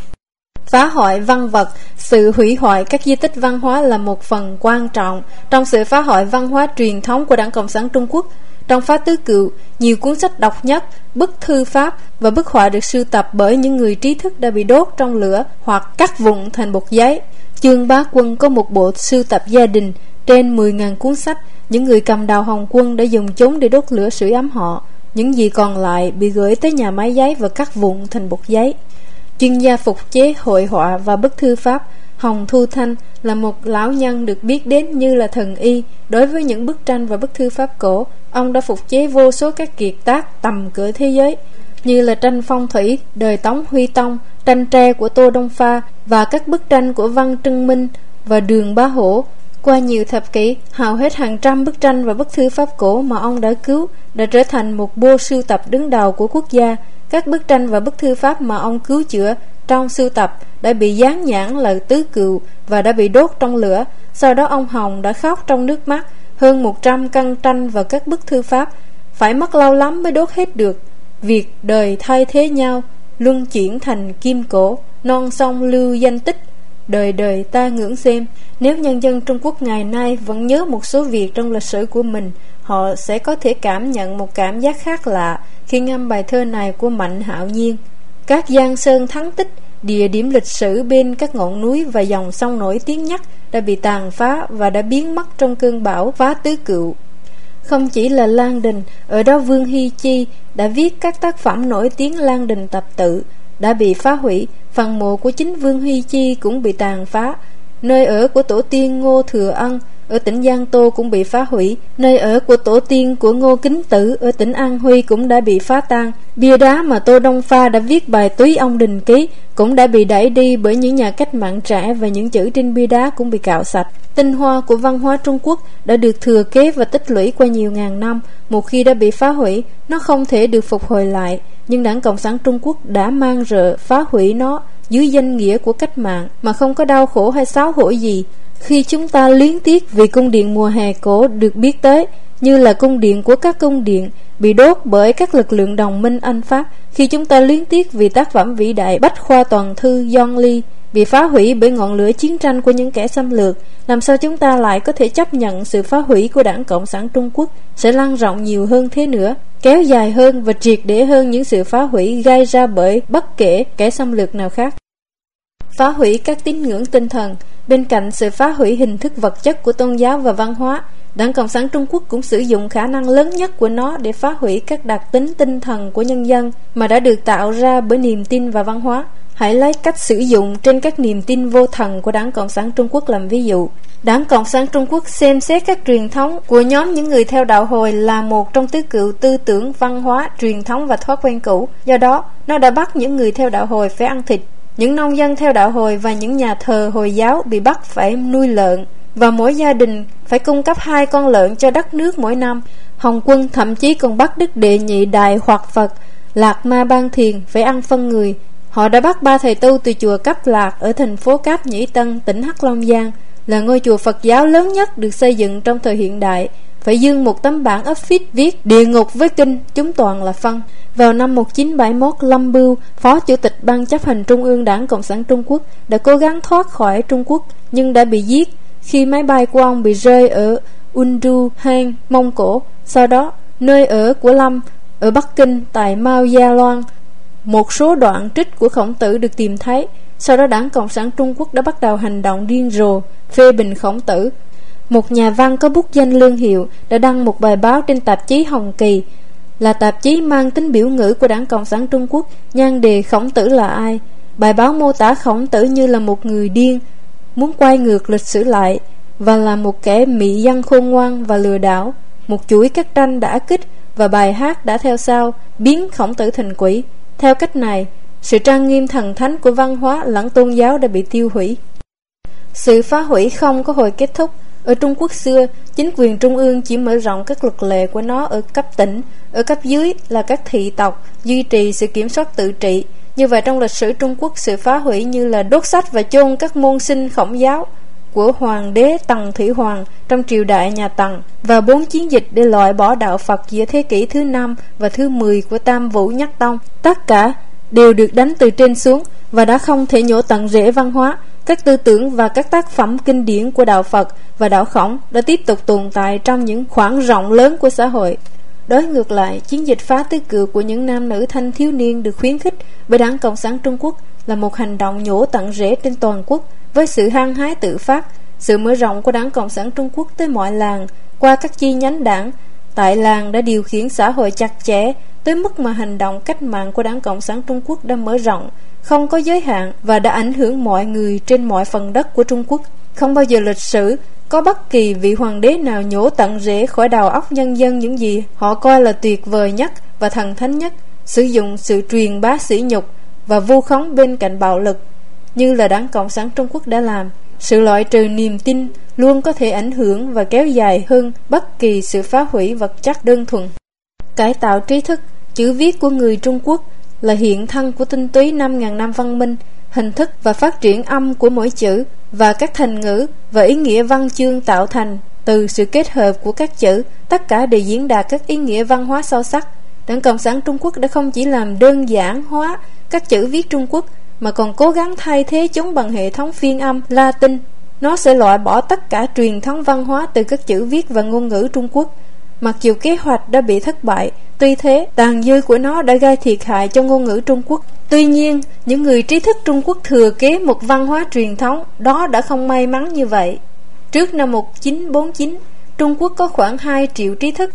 Mặc dù một số đã học tập ở những nước phương Tây, Họ vẫn thừa kế một số tư tưởng khổng giáo. Chắc chắn là đảng Cộng sản Trung Quốc không thể buông lơi việc kiểm soát họ, Bởi vì là các thành viên của tầng lớp học giả quý tộc truyền thống. Cách nghĩ của họ đóng vai trò quan trọng trong việc định hình tư tưởng của dân chúng. Vào tháng 9 năm 1951 Đảng Cộng sản Trung Quốc khởi xướng vận động cải tạo tư tưởng trên diện rộng, Bắt đầu với những người trí thức tại trường đại học tổng hợp Bắc Kinh Và yêu cầu tổ chức một hành động giữa các giáo viên trong các trường đại học trung học và tiểu học giữa các sinh viên đại học để thú nhận lịch sử của họ một cách trung thành và trung thực, để mà tải rửa các nhân tố phản cách mạng. Mao Trạch Đông không bao giờ thích những người trí thức, ông ta nói. Họ, những người trí thức sẽ phải biết sự thật rằng thực tế nhiều người được gọi là trí thức. Nói một cách tương đối khá ngu dốt và những người công nhân và nông dân đôi khi biết nhiều hơn họ. So sánh với những người công nhân và nông dân, Những người trí thức chưa được cải tạo là không sạch sẽ Và phân tích đến cùng, Thì những người công nhân và nông dân là những người trong sạch nhất, Mặc dù tay của họ bẩn và chân của họ vái phân bò. Cuộc khủng bố những người trí thức của Đảng Cộng sản Trung Quốc đã bắt đầu dưới nhiều hình thức kết tội trái từ sự phê bình năm 1951 của Vũ Huấn làm trường học hoạt động bằng tiền xin được, hành khắc biện học, tới cuộc tấn công cá nhân của Mao Trạch Đông năm 1955, kết tội nhà văn Hồ Phong phản cách mạng. Ban đầu, giới trí thức không bị phân loại trong tầng lớp phản động, nhưng đến năm 1957, sau khi nhiều nhóm tín ngưỡng đã đầu hàng qua cuộc vận động mặt trận thống nhất, Đảng Cộng sản Trung Quốc đã có thể tập trung sức mạnh của nó vào giới trí thức. Hành động đấu tranh chống cánh hữu sau đó đã được bắt đầu. Cuối tháng 2 năm 1957, với tuyên bố Trăm hoa đua nở, trăm phái tranh luận, Đảng Cộng sản Trung Quốc đã kêu gọi những người trí thức nói lên các đề xuất và phê bình của họ với Đảng Cộng sản Trung Quốc, hứa sẽ không có sự trả thù. Những người trí thức mà đã không hài lòng với Đảng Cộng sản Trung Quốc trong một thời gian dài vì sự tàn phá của nó trên mọi lĩnh vực, cho dù nó không phải là chuyên gia trên những lĩnh vực đó, và vì sự giết hại thường dân vô tội của nó trong hành động triệt tiêu phản cách mạng thời kỳ 1950-1953 và để loại bỏ phản cách mạng thời kỳ 1955-1957, họ đã nghĩ rằng Đảng Cộng sản Trung Quốc cuối cùng đã trở nên cởi mở, vì vậy họ đã bắt đầu nói ra cảm nghĩ thực của họ và sự phê bình của họ càng ngày càng lớn mạnh. Nhiều năm sau đó, vẫn có nhiều người tin rằng Mao Trạch Đông chỉ bắt đầu tấn công những người trí thức sau khi đã trở nên thiếu kiên nhẫn với những lời phê bình quá gay gắt của họ. Tuy nhiên, sự thực hóa ra là khác. Ngày 15 tháng 5 năm 1957, Mao Trạch Đông đã viết một bài báo nhan đề Sự tình đang bắt đầu thay đổi và lưu hành nó giữa những quan chức cấp cao của đảng Cộng sản Trung Quốc. Bài báo viết, trong những ngày gần đây, những người cánh hữu đã tự biểu lộ mình rõ ràng nhất và hung dữ nhất. Những người cánh hữu là những người chống cộng, đang thực hiện một cố gắng chia rẽ để khuấy động lên một cơn bão trên lực lượng thứ bảy ở Trung Quốc và có xu hướng phá hủy đảng Cộng sản như vậy. Sau đó, những quan chức này, những quan chức mà thờ ơ với chiến dịch trăm hoa đua nở trăm phái tranh luận, đột ngột trở nên hăng hái và nghiêm chỉnh trong hồi ký của mình. Quá khứ không biến mất như làn khói. Con gái của Trương Bá Quân đã kể lại. Lý Di Hán, bộ trưởng của Bộ Mặt Trận Thống Nhất, gọi cá nhân Trương Bá Quân để mời ông ta tham dự một cuộc họp sửa chữa để đề xuất ý kiến của ông ta về Đảng Cộng sản Trung Quốc. Trương đã được sắp xếp để ngồi trên hàng ghế tràn kỹ đầu. Không biết đó là một cái bẫy, Trương đã nói rõ ràng các phê bình của ông về Đảng Cộng sản Trung Quốc trong suốt buổi. Lý Di Hán có vẻ thư thản, Trương có thể nghĩ Lý đồng ý với những gì ông ta nói. Ông ta không biết rằng Lý hài lòng khi thấy nạn nhân của mình rơi vào bẫy. Sau cuộc họp, Chương được xếp vào loại cánh hữu số 1 ở Trung Quốc. Chúng ta có thể dẫn ra một chuỗi các ngày tháng trong năm 1957 đã đánh dấu các đề xuất hay diễn văn của những trí thức đưa ra các phê bình hay đề xuất. Viện thiết kế chính trị của Trương Bá Quân vào ngày 21 tháng 5, các quan điểm chống sai lầm của Xô Viết của Long Vân vào ngày 22 tháng 5, bình phản ủy viên hội của La Long Cơ ngày 22 tháng 5, diễn văn của Lâm Hy Linh về phê bình chủ nghĩa xã hội phong kiến của Đảng Cộng sản Trung Quốc tại trường Đại học Bắc Kinh vào ngày 30 tháng 5. Đảng nên ngừng dẫn dắt nghệ thuật của Ngô Tổ Quang vào ngày 31 tháng 5, sự thống trị của đảng trên thế giới của Chư An Bình vào ngày 1 tháng 6. Tất cả những đề xuất và diễn văn này đã được mời và đã được đem ra hiến tế sau khi Mao Trạch Đông đã mài sắc con dao đồ tể của mình. Tất cả những trí thức này có thể đoán được sau đó đã bị dán nhãn cánh hữu, có hơn 550.000 những người cánh hữu như vậy trên toàn quốc. Truyền thống Trung Quốc có học giả thà chết chứ không chịu nhục, sĩ khả sát bất khả nhục. Đảng Cộng sản Trung Quốc có khả năng làm nhục những người trí thức bằng cách phủ nhận quyền sống của họ và thậm chí đổ trách nhiệm cho gia đình của họ nếu họ không chấp nhận sự nhục nhã. Nhiều trí thức đã đào hàng, trong suốt quá trình một số họ tiếp tục nói những thứ nhục nhã khác để cứu chính mình những thứ đã làm tan vỡ trái tim của nhiều người. Những người không chấp nhận nhục nhã đã bị giết Bị đem sử dụng như là ví dụ để hăm dọa các trí thức khác. Tầng lớp học rộng, truyền thống, hình mẫu của đạo đức xã hội Vì vậy đã bị phá hủy hoàn toàn. Mao Trạch Đông đã nói Tần Thủy Hoàng có thể khoe khoang về cái gì? Ông ta chỉ giết 460 nho sĩ Nhưng chúng ta đã giết 46.000 trí thức. Trong cuộc đàn áp phản cách mạng của chúng ta Chẳng phải chúng ta cũng đã giết một số trí thức phản cách mạng. Tôi đã tranh luận với những người phái dân chủ, những người đã kết tội chúng ta hành động giống như hoàng đế Tần thi Hoàng. Tôi đã nói họ đã sai. Chúng ta đã vượt hơn ông ta hàng trăm lần. Thực vậy, Mao đã làm nhiều hơn chỉ là giết các trí thức. Trầm trọng hơn, ông ta đã hủy diệt cả tín ngưỡng và tâm linh của họ. Tạo ra diện mạo của văn hóa bằng cách giữ lại vẻ bề ngoài của truyền thống nhưng lại thay thế nội dung. Sau khi Đảng Cộng sản Trung Quốc thực hiện cải cách kinh tế và chính sách mở cửa, nó hồi phục lại nhiều nhà thờ cũng như là chùa Phật giáo và đạo giáo. Nó cũng tổ chức một số hội chùa ở Trung Quốc cũng như là hội văn hóa ở nước ngoài. Điều này là nỗ lực cuối cùng của Đảng Cộng sản Trung Quốc để tận dụng và phá hủy văn hóa truyền thống còn sót lại. Có hai lý do để Đảng Cộng sản Trung Quốc làm như vậy. Một mặt, lòng tốt vốn có của bản chất con người mà đảng Cộng sản Trung Quốc không thể loại bỏ hết, sẽ dẫn tới sự phá hủy văn hóa đảng. Mặt khác, Đảng Cộng sản Trung Quốc đã có ý định sử dụng văn hóa truyền thống để bôi mỹ phẩm trang điểm bộ mặt thật của chúng, để che đậy bản tính tà, lừa dối, độc ác và bạo lực của chúng. Tinh hoa của văn hóa là ý nghĩa đạo đức bên trong của nó, trong khi các hình thức bề mặt chỉ có giá trị giải trí. Đảng Cộng sản Trung Quốc đã hồi phục lại những nhân tố bề mặt của văn hóa, phục vụ giải trí để che đậy mục đích phá hủy đạo đức. Bất kể có bao nhiêu cuộc triển lãm, bức thư pháp và nghệ thuật mà Đảng Cộng sản Trung Quốc đã tổ chức, bao nhiêu lễ hội văn hóa với rồng và hổ nhảy múa trên sân khấu, đảng chỉ đơn giản hồi phục lại vẻ bề ngoài mà không là tinh hoa của văn hóa. Trong khi ấy, Đảng Cộng sản Trung Quốc xúc tiến các phần trình diễn văn hóa tách rời của nó cả trong và ngoài Trung Quốc về cơ bản chỉ vì một mục đích duy trì quyền lực chính trị. Một lần nữa lấy các chùa làm ví dụ, các chùa có ý nghĩa là các địa điểm để con người tu luyện, nghe chương buổi sáng và mỏ buổi chiều hoàng hôn, kính ngưỡng Phật dưới ánh đèn dầu. Nhân dân trong xã hội con người thường cũng có thể xưng tội và thờ cúng ở đó. Tu luyện đòi hỏi một trái tim trong sạch không theo đuổi bất kể điều gì. Xưng tội và thờ cúng cũng đòi hỏi một môi trường chính thức và nghiêm trang. Tuy nhiên, các chùa đã bị biến thành các nơi du lịch vì mục đích lợi nhuận kinh tế. Trong số những người thật sự tham viếng các chùa Trung Quốc ngày nay, bao nhiêu người đến để suy nghĩ về những lỗi lầm của mình với một trái tim thành thật và kính cẩn trước Phật ngay sau khi đã tắm và thay quần áo. Phục hồi lại vẻ bề ngoài nhưng phá hủy ý nghĩa bên trong của văn hóa truyền thống là một thủ đoạn mà đảng Cộng sản Trung Quốc đã thực hiện để làm con người nhầm lẫn. Dù đó là Phật giáo, các tôn giáo khác hoặc các hình thức văn hóa xuất phát từ chúng, đảng Cộng sản Trung Quốc cố tình làm suy biến giá trị của chúng theo cách này.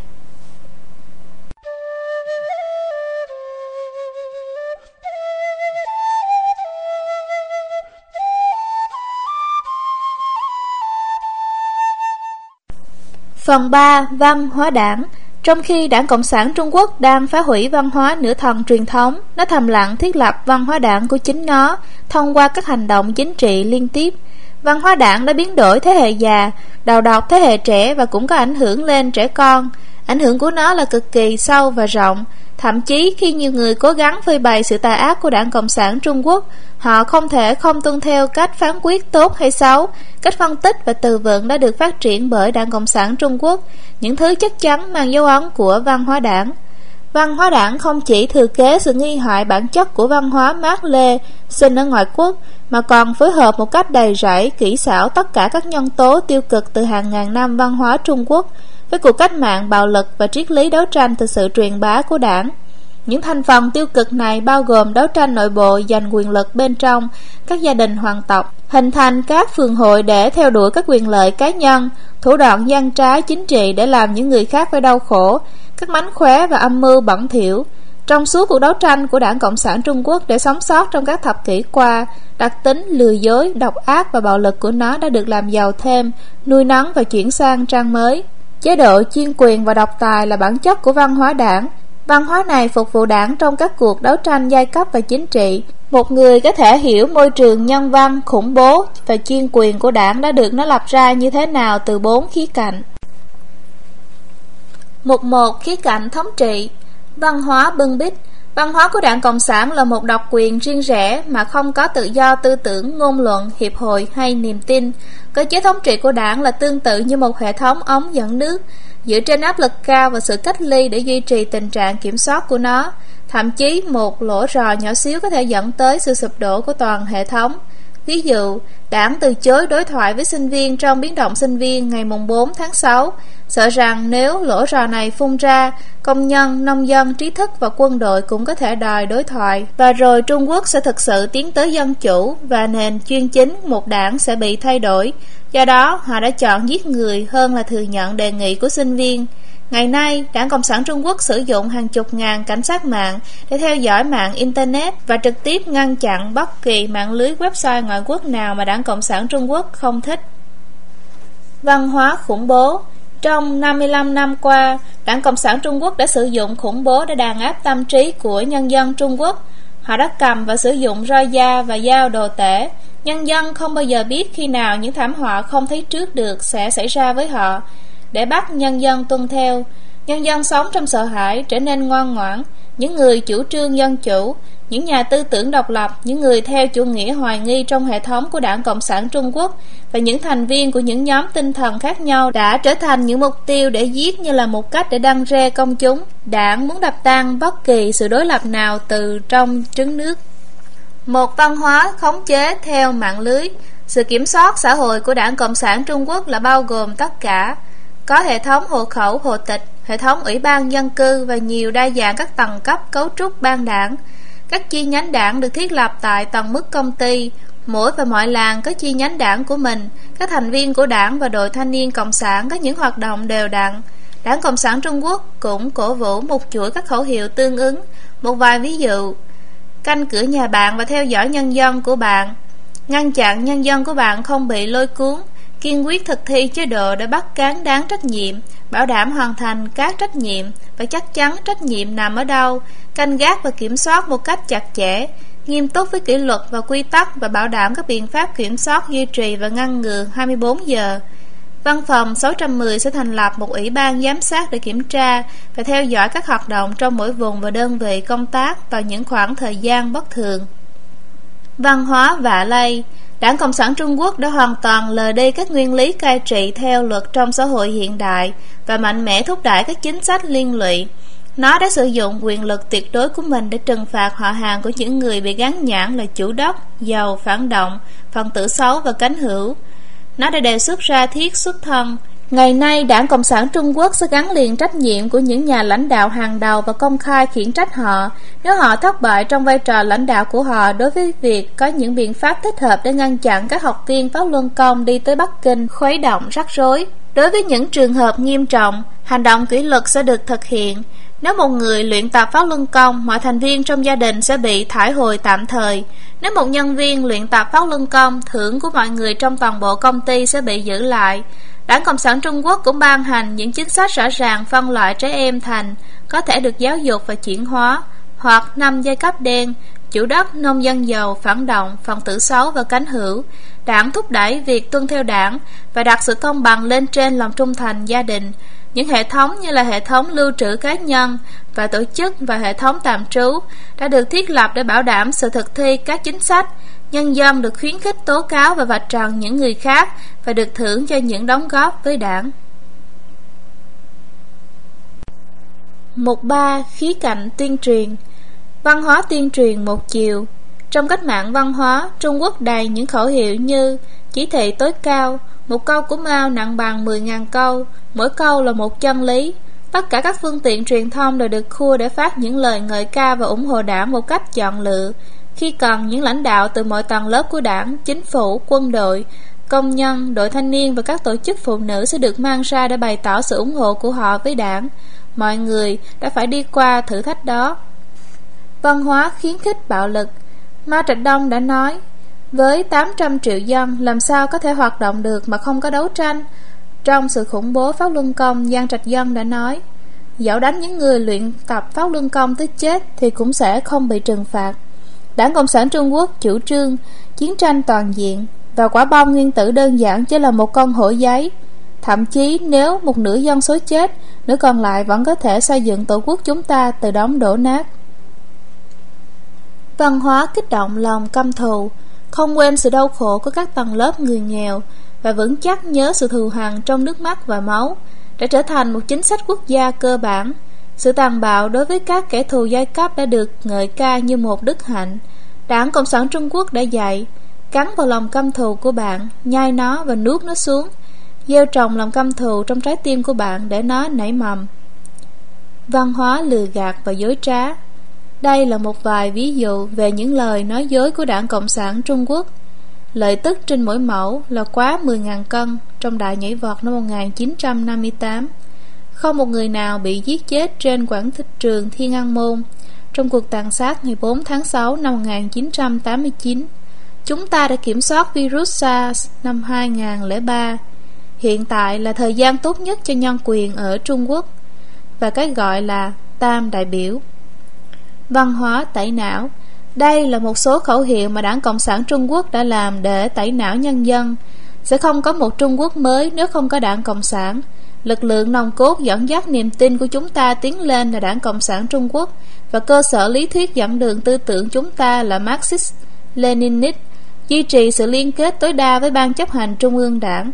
Thực hiện lệnh của Đảng nếu bạn hiểu nó, thậm chí nếu bạn không hiểu, cứ thực hiện nó và sự hiểu của bạn sẽ sâu sắc trong khi thực hiện các mệnh lệnh. Văn hóa nịnh hót Thiên đường và trái đất là vĩ đại nhưng vĩ đại hơn vẫn là lòng tốt của Đảng. Chúng ta hàm ơn đảng tất cả những gì chúng ta đạt được. Tôi coi đảng như mẹ của tôi Dùng sinh mệnh mình để bảo vệ ban chấp hành trung ương đảng. Đảng vĩ đại, vinh quang và chính xác. Đảng luôn chiến thắng và vân vân. Văn hóa tự tôn.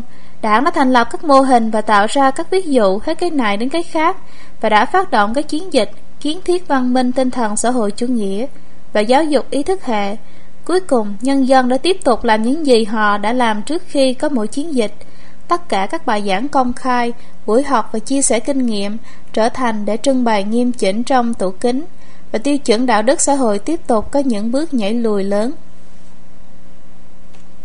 Mục 3. Khí cạnh giữa cá nhân với nhau Văn hóa tật đố ganh tị Đảng đã đẩy mạnh chủ nghĩa tuyệt đối quân bình Để mà bất kỳ ai đứng ngoài sẽ trở thành đích tấn công Nhân dân ghen tị với những ai có khả năng lớn hơn và những ai giàu có hơn Cái được gọi là bệnh mắt đỏ Văn hóa mọi người giảm đạp lên nhau Đảng Cộng sản Trung Quốc đã khuyến khích mặt đối mặt đấu tranh và lưng tự lưng báo cáo, chỉ điểm những đồng nghiệp, viết những tài liệu để dựng lên chuyện cho họ, bị đặt ra các sự kiện và thổi phồng các lỗi lầm của họ. Những hành vi con queo này đã được sử dụng làm tiêu chí để đo lường sự gần gũi với đảng và sự mong muốn tiến bộ. Mục 4. Những ảnh hưởng tinh vi lên tinh thần bên trong và hành vi bên ngoài của nhân dân. Một văn hóa chuyển hóa con người thành những cỗ máy.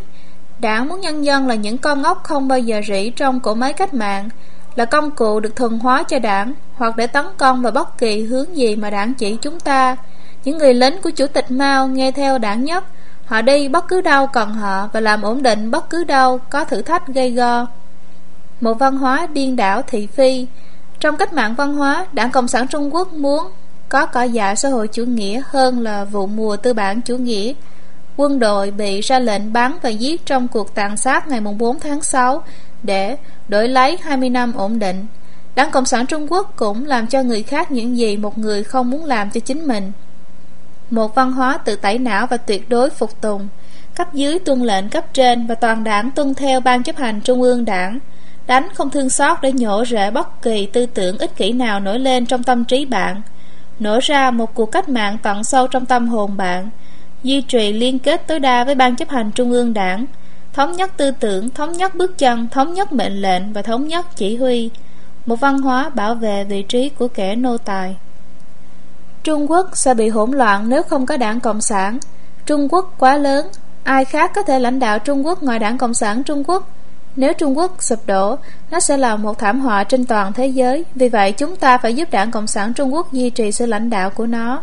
Bên ngoài sự sợ hãi và tự bảo vệ, những nhóm liên tục bị đàn áp bởi đảng Cộng sản Trung Quốc thường thường có vẻ ngã theo cánh tả thậm chí hơn là theo đảng Cộng sản Trung Quốc. Những ví dụ quanh vấn đề này còn có rất nhiều.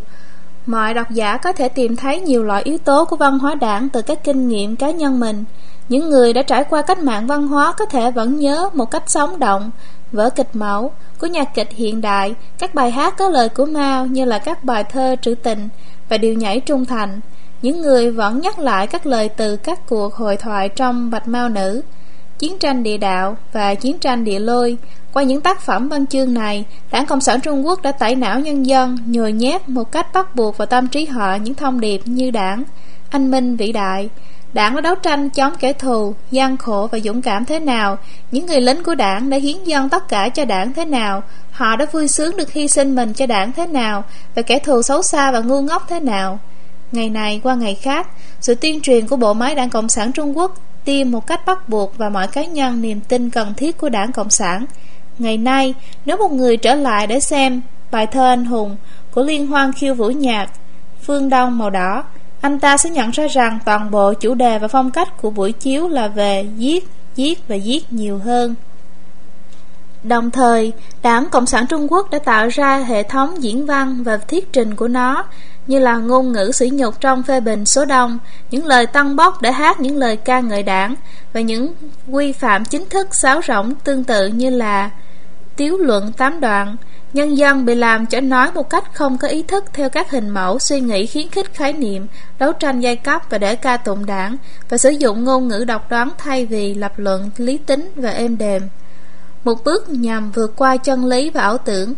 Văn hóa Đảng Cộng sản Trung Quốc cũng lạm dụng đạo đức truyền thống tới một mức độ nhất định.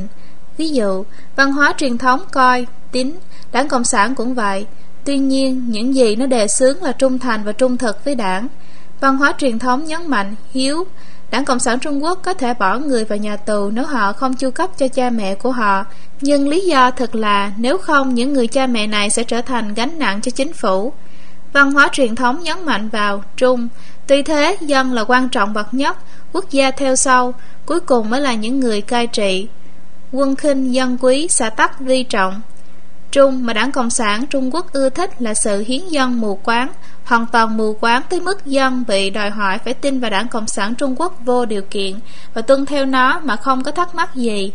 Những lời thường được sử dụng với đảng Cộng sản Trung Quốc là rất lừa dối. Ví dụ, nó đã gọi nội chiến giữa quốc dân đảng và cộng sản là chiến tranh giải phóng như thể là người dân đã được giải phóng khỏi sự áp bức Đảng Cộng sản Trung Quốc đã gọi thời kỳ sau 1949 là sau khi thành lập quốc gia, khi mà trong thực tế Trung Quốc đã tồn tại lâu trước đó. Đảng Cộng sản Trung Quốc đơn giản chỉ là kẻ đảo chính thành lập một chế độ chính trị mới. Ba năm đại đói kém được gọi là ba năm thảm họa thiên nhiên, trong khi thực tế là nó không phải là thảm họa thiên nhiên chút nào mà hoàn toàn là tai họa do con người gây ra Tuy nhiên, nghe những lời này được sử dụng trong cuộc sống thường ngày và bị chúng ảnh hưởng một cách không thể nhận thấy, người dân vô tình chấp nhận những khái niệm mà Đảng Cộng sản Trung Quốc đã có ý định truyền cho họ. Trong văn hóa truyền thống, nhạc được xem là một phương thức để kìm nén dục vọng.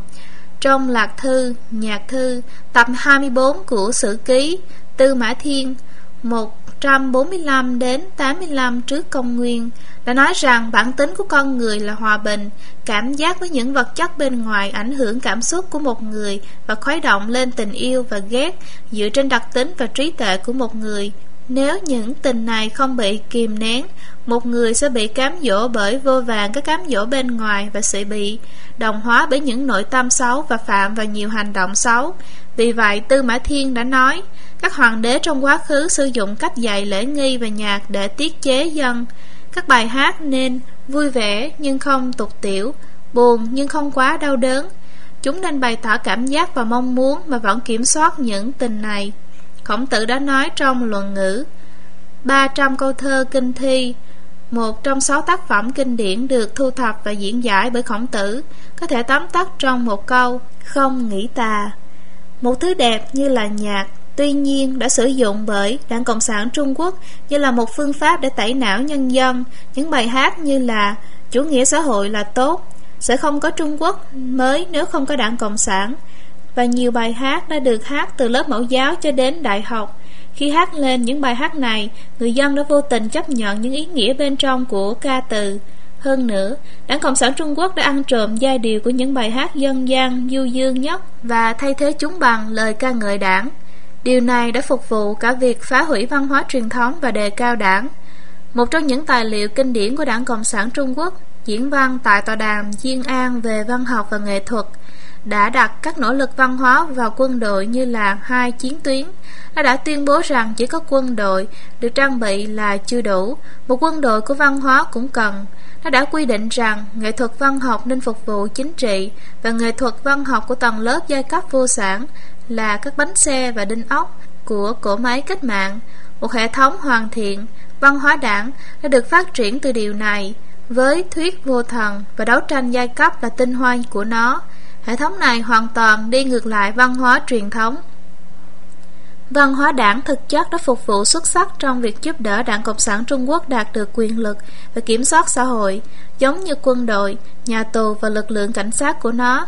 Văn hóa đảng cũng là một bộ máy bạo lực, nó cung cấp một loại bạo lực khác, bạo lực văn hóa. Sự bạo lực văn hóa này bằng cách phá hủy 5.000 năm văn hóa truyền thống đã làm thui chột ý chí của người dân và phá hoại ngầm sự kết dính của quốc gia Trung Quốc. Ngày nay, nhiều người Trung Quốc hoàn toàn không biết tinh hoa của văn hóa truyền thống, một số thậm chí còn đặt ngang hàng 50 năm văn hóa đảng với 5.000 năm văn hóa truyền thống Trung Quốc. Đây là một điều đau buồn cho người Trung Quốc. Nhiều người không nhận ra rằng khi đối chọi với cái gọi là văn hóa truyền thống thực tế, họ đang đối lập với văn hóa đảng của Đảng Cộng sản Trung Quốc, không phải là văn hóa truyền thống của Trung Quốc. Nhiều người hy vọng thay thế hệ thống của người Trung Quốc hiện tại bằng hệ thống dân chủ phương Tây. Thực tế, dân chủ phương Tây cũng đã được thành lập trên cơ sở văn hóa, đáng kể là cơ đốc giáo, cái mà giữ quan điểm rằng mọi người đều bình đẳng trong con mắt của Chúa, tôn trọng nhân tính và các sự chọn lựa của con người. Làm sao mà một văn hóa đảng vô nhân tính, bạo ngược của đảng Cộng sản Trung Quốc lại có thể được sử dụng như là nền tảng của một hệ thống dân chủ theo kiểu phương Tây?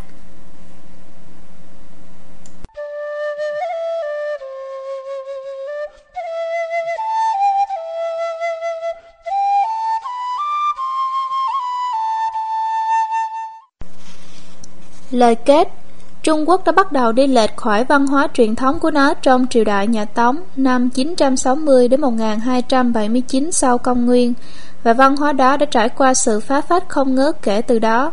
Sau biến động 4 tháng 5 năm năm 1919, một số trí thức háo hức muốn có thành công nhanh và ít lợi ngay đã cố gắng tìm một con đường cho Trung Quốc bằng cách quay lưng lại với văn hóa truyền thống mà hướng về văn minh phương Tây. Tuy nhiên, các xung đột và thay đổi trong lĩnh vực văn hóa vẫn còn là một tiêu điểm của tranh cãi học thuật mà không có sự tham gia của các lực lượng mang tính quốc gia.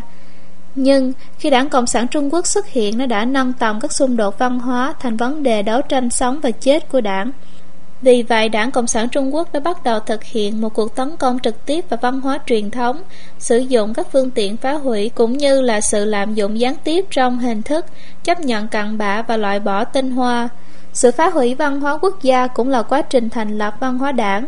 Đảng Cộng sản Trung Quốc đã phá vỡ phán quyết đạo đức và lương tâm con người, vì vậy dẫn nhân dân quay lưng lại với văn hóa truyền thống. Nếu văn hóa quốc gia bị phá hủy hoàn toàn, tinh hoa của quốc gia sẽ biến mất cùng với nó, dẫn đến chỉ còn các cái tên của quốc gia.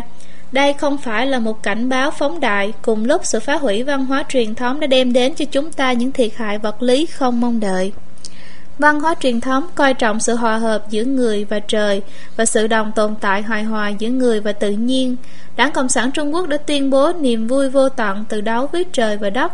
Văn hóa này của Đảng Cộng sản Trung Quốc đã dẫn trực tiếp tới sự giảm giá trị nghiêm trọng của môi trường tự nhiên, gây bệnh dịch cho Trung Quốc ngày nay. Lấy các nguồn nước làm ví dụ, người dân Trung Quốc đã từ bỏ giá trị truyền thống.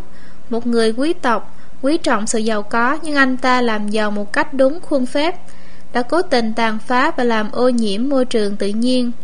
Hiện tại hơn 75% của 500.000 km sông của Trung Quốc là không phù hợp cho cá sống. Hơn 1 phần 3 nước ngầm đã bị ô nhiễm, thậm chí là từ một thập kỷ trước, và bây giờ tình hình tiếp tục xấu hơn. Một kỳ quan thuộc loài lạ đã xảy ra ở dòng sông Hoài.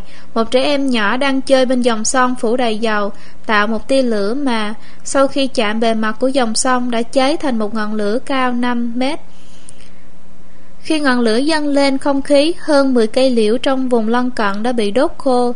Người ta có thể dễ dàng thấy rằng ai uống nước đó không thể không phát triển bệnh ung thư hay các bệnh tật lạ. Các vấn đề môi trường khác như là sự tạo thành sa mạc và muối hóa ở vùng Tây Bắc Trung Quốc và ô nhiễm công nghiệp ở những vùng phát triển, tất cả có quan hệ tới việc xã hội mất sự tôn trọng với thiên nhiên. Văn hóa truyền thống phản ánh cuộc sống. Đảng Cộng sản Trung Quốc đề xuất rằng Nổi loạn là có thể bào chữa được, Và đấu tranh chống con người là đầy thích thú. Dưới danh nghĩa cách mạng, Đảng có thể giết người và bỏ đói tới chết hàng chục triệu người. Điều này đã dẫn nhân dân tới chỗ giảm giá trị cuộc sống mà sau đó khuyến khích sự gia tăng của các sản phẩm giả và độc hại trên thị trường. Ví dụ, ở thành phố Phụ Dương của tỉnh An Huy, nhiều trẻ sơ sinh khỏe mạnh đã phát triển thành có chân tay ngắn, thân thể yếu và gầy, và có cái đầu to trong thời kỳ bú mẹ của chúng.